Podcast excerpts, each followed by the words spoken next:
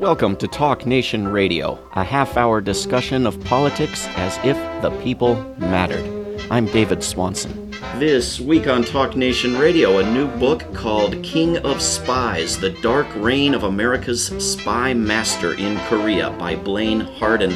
Blaine Harden served as the Washington Post's bureau chief in East Asia, Eastern Europe, and Africa. He also worked as a national correspondent for the New York Times and has contributed to The Economist, PBS Frontline, Time, and Foreign Policy. He is the author of The Great Leader and the Fighter Pilot, Escape from Camp 14, an international bestseller that has been published in 28 languages, A River Lost, and Africa Dispatches from a Fragile Continent, which won a PEN American Center citation for a first book of nonfiction. Blaine Harden, welcome to Talk Nation Radio. Good to be with you. Uh, great to have you on. That's quite a lineup of books, and this newest one I highly recommend to everyone listening The King of Spies. Uh, who was the King of Spies? Well, his name uh, was Donald Nichols, and he was an unlikely spy in that he had a, a seventh grade dropout. He came from a, a, a desperately fo- poor and fouled up family, and he joined the uh, army when he was 17. Um, and he served in World War II, but he really didn't become an intelligence agent until the Korean War. In fact, he started training for that war. He went to Korea uh, four years before it started, so he learned to speak the language passably. He learned the context he uh, in the country, and he befriended the man who would become the most powerful man in South Korea, Syngman Rhee. And that relationship, which was sort of a father-son relationship of a 70-year-old autocrat with a 23-year-old intelligence agent, was the source of Nichols' power, and also it was it pushed him into into the darkness that characterized much of his career. Well, can you elaborate on darkness? Well, Syngman Rhee was America's puppet in the South uh, in a divided Korea. And Syngman Rhee, uh, besides fighting against the North Koreans in the Korean War, fought a civil war against his own people who wanted land reform and who wanted a, a more socialist kind of government than he was willing to support. Uh, he was backed by property owners, primarily people who were relatively well off in Korea and who had collaborated with colonial the colonial Japanese uh, before World War II. In any case, the two sides went to war in a very, very brutal civil war uh, that preceded the Korean War. And in that war, Donald Nichols got involved. Um, he trained the police. He attended torture sessions. He attended mass killings, and he did not report up the chain of command about the atrocities that he was uh, a witness to.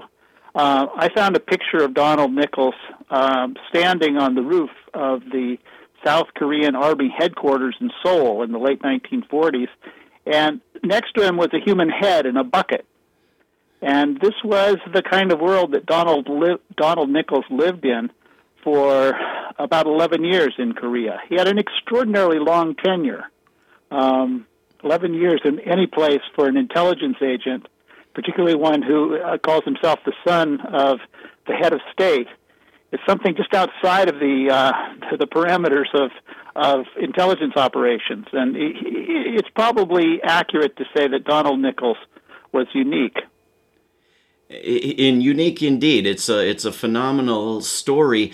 Uh, but the atrocities that he was part of, the license he was given to murder and destroy, was was knowingly given, right? I mean, he he it was understood by his superiors in the U.S. military and the U.S. government that this is what he was doing. Well, I'm not so sure that his superiors knew exactly what he was doing in terms of hanging out on the roof with severed heads. But I, I do know that uh, for, for a couple of reasons, Donald Nichols was given an incredibly long leash to do what he saw fit. And part of it was that um, there was a huge vacuum of intelligence operatives in Korea uh, before the start of the Korean War in 1950, those four years after Nichols arrived in 46 until the war started. There was a, a vacuum that uh, sort of gave the field to whoever wanted it and whoever wanted it the best, uh, the most, and could do the best job, and that was Nichols. So he filled a vacuum. And then when the war started, um, suddenly this was, you know, the number one issue for the United States government. How do we, how do we fight back against this North Korean invasion? How do we uh, preserve South Korea? And they were very short on answers. And one of the few people who really knew what he was doing on the ground and who immediately began providing bombing targets within four days of the invasion, he was sending detailed bombing targets to the U.S. Air Force uh, in Tokyo. So Nichols was really in the catbird seat, and because he had information, he had a plan. He was then given power. When the war started, he was a master sergeant, and within about four months, he was a major. Uh, so that kind of promotion is, is just astonishing. In fact, he was promoted so fast um, that the the chief general in charge of the Air Force, George, George Stratemeyer, he had to write to the Joint Chiefs to sort of explain why they were promoting this guy so fast. And the, his reason was that he's the best we have. We have to give him authority in the field. And Syngman Rhee, who Nichols had this tight relationship with, uh, tell people a little bit about where he came from, specifically the, the Washington, D.C. area. Right. Syngman Rhee was, was an extremely interesting uh, and, and difficult man. He was, he, he was born in Korea. He uh, was jailed for a time uh, when he was extremely young, in his teens. Uh, and he did not cooperate with the colonial Japanese authorities. Uh, and then he left. Um, he he he he he he won the attention of some American missionaries who sponsored his uh, travel to the United States um, when he was quite a young man in his 20s. And when he got to the United States, he acquired the most glittering educational credentials of any Korean individual on earth. He uh, got a, a BA from George Washington University, a MA in history from Harvard, and then a PhD in international history from Princeton. This trifecta of credentials that allowed him to sort of represent himself as the uh, the presence in Washington of of the Korean people. And so he was in Washington, in and around Washington on the East Coast for most of his life.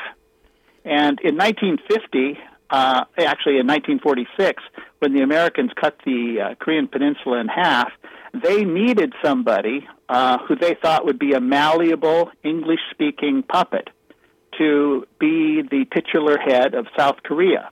Because they, they, they knew that in the north, the, the Soviet Union uh, had found their own puppet, Kim Il sung, who's the grandfather of Kim Jong un, the man who is now um, threatening the United States with nuclear tipped uh, ballistic missiles.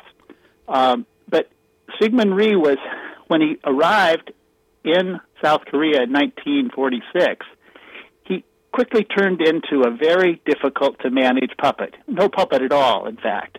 Um, but as he was trying to position himself to use the power of the American government to increase his power, he met Donald Nichols.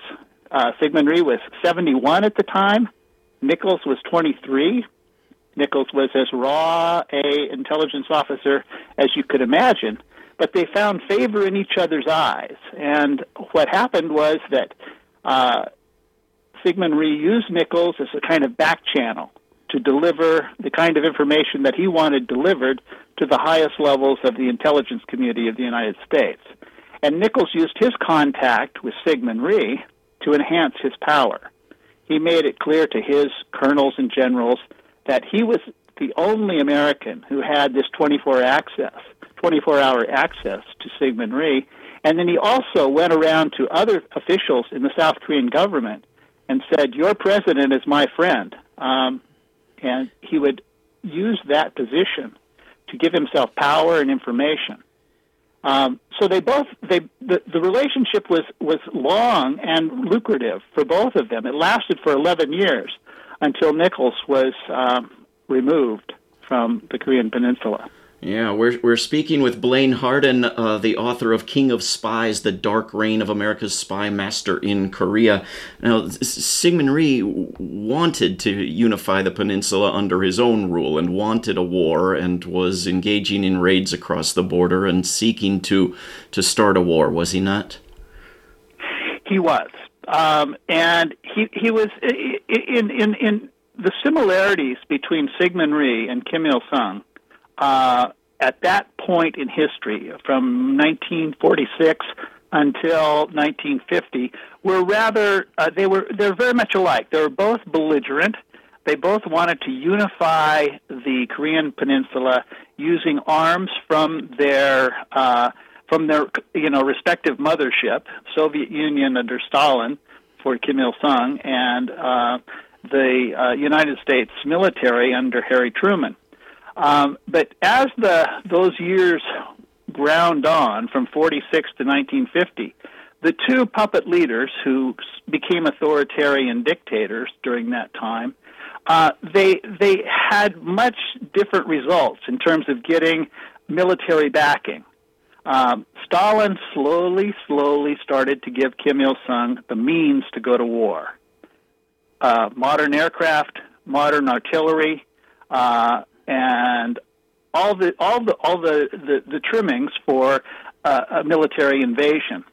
And at the same time, Truman started to take those things away from Syngman Rhee.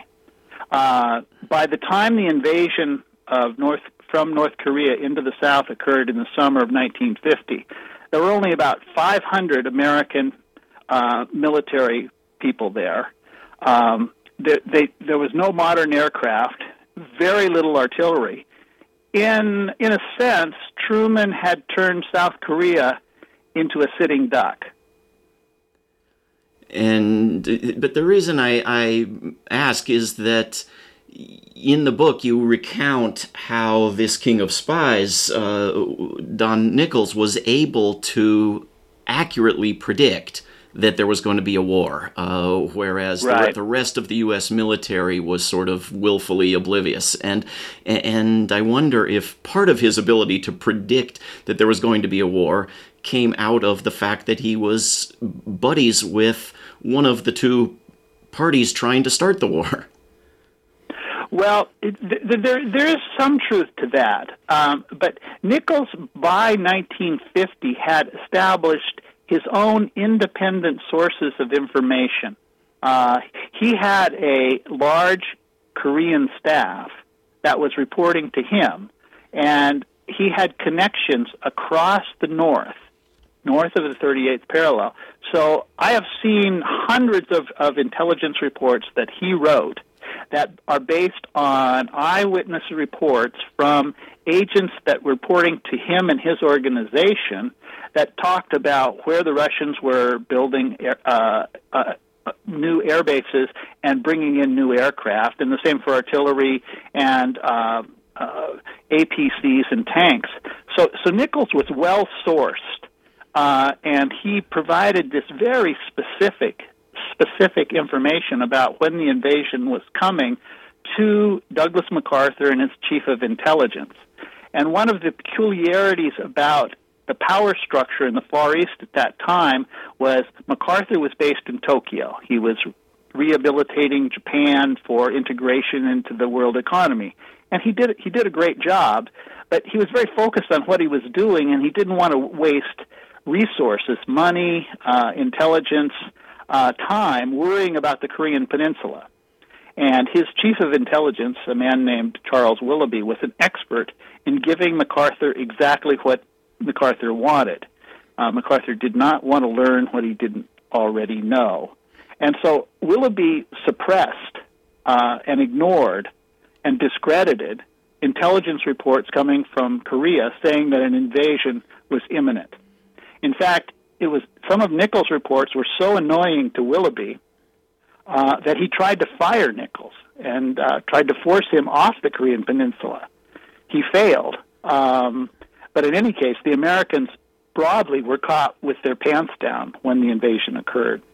the the reports that you describe in the book by Nichols as being so brilliant and detailed and informative and valuable to the U.S. military seem odd in that his formal education was up through what part of seventh grade, and uh, he later in his life hires a, a school teacher to help him with grammar when he's writing his autobiography. I mean, were they really brilliant? I haven't read them, and you have, or, or were well, they? Well, I have, and they were. They were really good. Um, in fact, the reason I, I was impressed by one of them in particular is uh, on a previous book, I was writing about a North Korean fighter pilot who defected uh, in 1953 in a celebrated uh, defection that brought the Americans the first access to a battle ready MiG. Right. This was a big deal, actually, one of the major defections of the Cold War. And Nichols was the uh, lead interrogator uh, when uh, when the when the pilot landed in South Korea with this MiG. And within about six days, Nichols wrote a I think it was about a 28, 30 page report on what he'd learned and what what the what the world had learned about what had gone on in the Korean War secretly uh, that the pilot had told him. And it was well done, and it was done under deadline pressure, and it was read by every uh, eh, you know important intelligence official in the United States government, and he, Nichols was really congratulated for that document. Uh, that report, not only by uh, me 60 years later when I read it, I thought, boy, this is good work, but it, by, by all of the military intelligence officials who read it. And it was one of the major reasons uh, why he was allowed to stay on for four more years after the war. It just was a great piece of intelligence work. Maybe he had a, a secretary at that point who could clean up his spelling and grammar. I don't know, but his ability to his ability to cogitate and to understand the broader ramifications of what this defection meant were extraordinary. Uh, Nichols, with you know, not everybody who drops out of school is stupid. He was a really bright guy. Yeah, and self-educated. It it seems like there wasn't a, a particular tutor or, or maestro for him along the way. Well, I didn't find one. Um, I, I think that he had this sort of street cunning, and you know he did also write thousands of reports during the war. He learned his craft yeah. uh, by doing it under under incredible deadline pressure for three solid years, rarely taking a day off. Uh, now, you've sort of unearthed this unknown but central and important story from the, the Korean War for a U.S. audience, but uh, as you recount, he was known in North Korea and he was put on trial publicly in absentia for war crimes in, in North Korea. Can you, can you describe uh, what happened there? Well, what happened after the war was over? Kim Il sung had a very bad war. His army was destroyed by uh, the United Nations force led by the Americans. Uh, his cities were destroyed by U.S. Air Force carpet bombing, and he lived a good part of the war in a bunker. And when the Chinese intervened in the fall of 1950 to save North Korea from going out of existence, uh, the Chinese general in charge of the Chinese troops, he basically told Nichols to shut up and I told Kim Il Sung to go stand in a corner. He said, "You're a child. You're a poor leader, and I don't want you involved in the, in your in the war that you started." So all of that was what actually happened during the war. But when the war was over, Kim Il Sung had to rehabilitate his image. He had to present a propaganda story to his own people, saying that he was the brilliant general who kept the sneaky Americans and South Koreans from destroying North Korea. So they had a show trial. It was it was an elaborate fiction uh, to try to uh, rehabilitate Kim Il Sung's image, and in that show trial, Nichols was an important character. They said that Nichols had paid uh, large amounts of cash to 11 uh, North Korean officials to get them tr- to try to overthrow Kim Il sung and to kill him. Some of it was true, some of it wasn't. But in any case, Nichols' name was prominent in this trial, and that trouble, trial was covered by the Western press. Um, but no one picked up on who Nichols was, and no one really believed the allegations. But as I read the allegations in the Rodong Sinmun, the uh, the party newspaper at the time that was published in Pyongyang, they were not too far from the truth. Nichols had paid off people to try to overthrow that government. Um, and the North Koreans were very much aware of who Nichols were, and they sent at least one assassin to try to kill him. And uh, the Western press, or at least the U.S. press, as I recall in your book, didn't didn't mention Nichols' name at all. I could find nothing in the U.S. press or in any English language news agency um, that mentioned Nichols by name. Um, he was in the North Korean press and on the radio uh, where they talked about him, and that's where he was called the King of Spies. Yeah. And you don't think that uh, the, the, obedience to the U.S. government of the U.S. press may have played a role there? I don't know. I, I, I just don't know why he he, he uh, managed to lie so low. Uh, the reason I think he was lost to history, and this is the uh, sort of the, the dark concluding chapters of the book, is uh, Nichols was um, discredited and became a non-person because of the action of the U.S. Air Force, the branch of the military for which he worked. And what happened was in 1957, after Nichols had been in the country for 11 con- consecutive years and still very close to Syngman Rhee, and at the time Syngman Rhee was continuing to eliminate his political enemies by having them jailed or killed. Nichols was still close to Syngman Rhee at this point. At some point, the U.S. Air Force decided that they'd had enough of Donald Nichols in the country. In the summer of 1957, he was uh, taken away from his own base. He had his own secret base near Seoul. He was taken away in a straitjacket and according to his military service record and the psychiatric treatment notes that I've obtained, he was taken first to a military hospital in Japan, where he was put in the psych ward, and where he kept asking, Why am I here? And then he started to get really, really angry, pounding the walls, breaking windows, running outside in his pajamas. They as, uh, as a sane person uh, might drugged do. him with Huh? As a sane person might do in such a situation. As a sane person might do. He was quickly diagnosed when he got to Tokyo, according to the medical records, as severely schizophrenic. A diagnosis that has no relation to his behavior when he was a spy.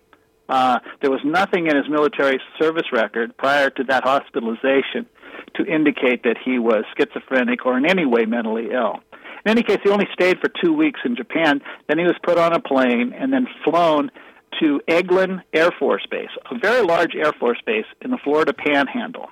And he was taken there to the military hospital, put in the psych ward, and within a few days, they started to give him uh, uh, heavy uh, treatments with electroshock uh, every day um, for about a month, and then uh, about and then every other day for for a couple more months.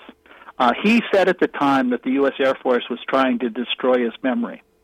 In any case, he was throw- then forced out of the Air Force, and the, the electroshock had discredited him and also had confused him considerably. Uh, and he was done as a as a spy. Uh, I I talked to a U.S. Air Force command historian for the Special Forces about Nichols, uh, actually when I was beginning this book, and he said that everyone recognizes that Nichols was in many ways a founding father of special operations for the Air Force and and for the military. He did he he was he was a creative and innovative, hardworking guy during those 11 years in Korea. But they also knew that he had, uh, you know, a, this really big dark river flowing through the middle of his career. So what this guy said, he says, Nichols uh, uh, um, was the kind of guy uh, you want fighting for you in time of war, but in time of peace you lock him up. They locked him up only for a few months, few months in a psychiatric uh, facility, but then he was fundamentally destroyed as as a spy and as a person. And he wandered in America for the next 30 years. And he described those years, those decades of his life, as being a member of the living dead a kind of ex spy zombie wandering in South Florida. It, it, it is a bizarre and horrible story. Um, we have just a few minutes left. Blaine Harden, I, I want to ask you, as someone who has studied the, the war in, in the 1950s uh, in detail, what does the U.S. public need to know now uh, that it doesn't understand about the way North Koreans might perceive things and approach the world? I think what's really important to understand is as the war was prosecuted after North Korea invaded the South in a, in a really brutal uh, and punishing invasion, the Americans were for a couple months uh, confused and overwhelmed. But you know, the American war machine uh, quickly recovered, and the the most dominant part of it throughout the war was the bombing. Um, these big uh, B-29s. Uh, we, we had lots of B-29s left over from World War II. We had lots of trained pilots. We had, you know, warehouse after warehouse full of conventional bombs and napalm. And so the American Air Force went to work systematically bombing all of North Korea and uh, blew up and burned down virtually all the cities in the country. Uh, some estimates of the civilian death toll are as high as 20 percent and that those are estimates by U.S. Air Force generals. So it was it was it was a barbaric and cruel and sustained operation, and all the people of North Korea who are now alive have grandparents uh, or had grandparents or great uncles who were either killed or maimed or suffered terribly because of this. What the Kim family regime has done, rather brilliantly, is to take this fact based narrative and keep it alive, keep it terrifyingly alive in the, the daily existence of all North Koreans. So they believe that Americans are inevitably going to come back with bombs and fire and death. And this fear and this anger, which is reinforced by propaganda and by isolation inside North Korea, and by the U.S. president threatening to, to destroy the, the whole country right? Uh, the, yep. the, the Korean regime hasn't brilliantly invented a U.S. president threatening to totally destroy their country or a senator from Arizona threatening to exterminate them, right? That the U.S. is chipping in. That, That's that. true. That's true. And what, what that what that does is it gives, uh, you know, it gives more fact-based energy to this narrative, and it it it makes it possible for for you know, this is the longest lived uh, totalitarian regime in world history, more than twice as long as Stalin or Mao or anybody else. And for it to continue to exist, it needs a measure of legitimacy, of buy in from its own people. The history of the Korean War helps, and the tweets from Donald Trump also help. Very well said, and the book is very well written. It is called The King, I'm sorry, King of Spies, The Dark Reign of America's Spy Master in Korea. The author is Blaine Harden. Blaine, thank you very, very much for coming on Talk Nation Radio. My pleasure. Thank you. This is Talk Nation Radio. I'm David Swanson. Take action at rootsaction.org. Help end war at worldbeyondwar.org. All past shows can be heard at davidswanson.org. Talk Nation Radio is produced in Charlottesville, Virginia, and syndicated by Pacifica Network. If you are listening to a nonprofit station, please support that station. Talk Nation Radio is funded by contributors at davidswanson.org. There is no way to peace. Peace is the way. Until next time.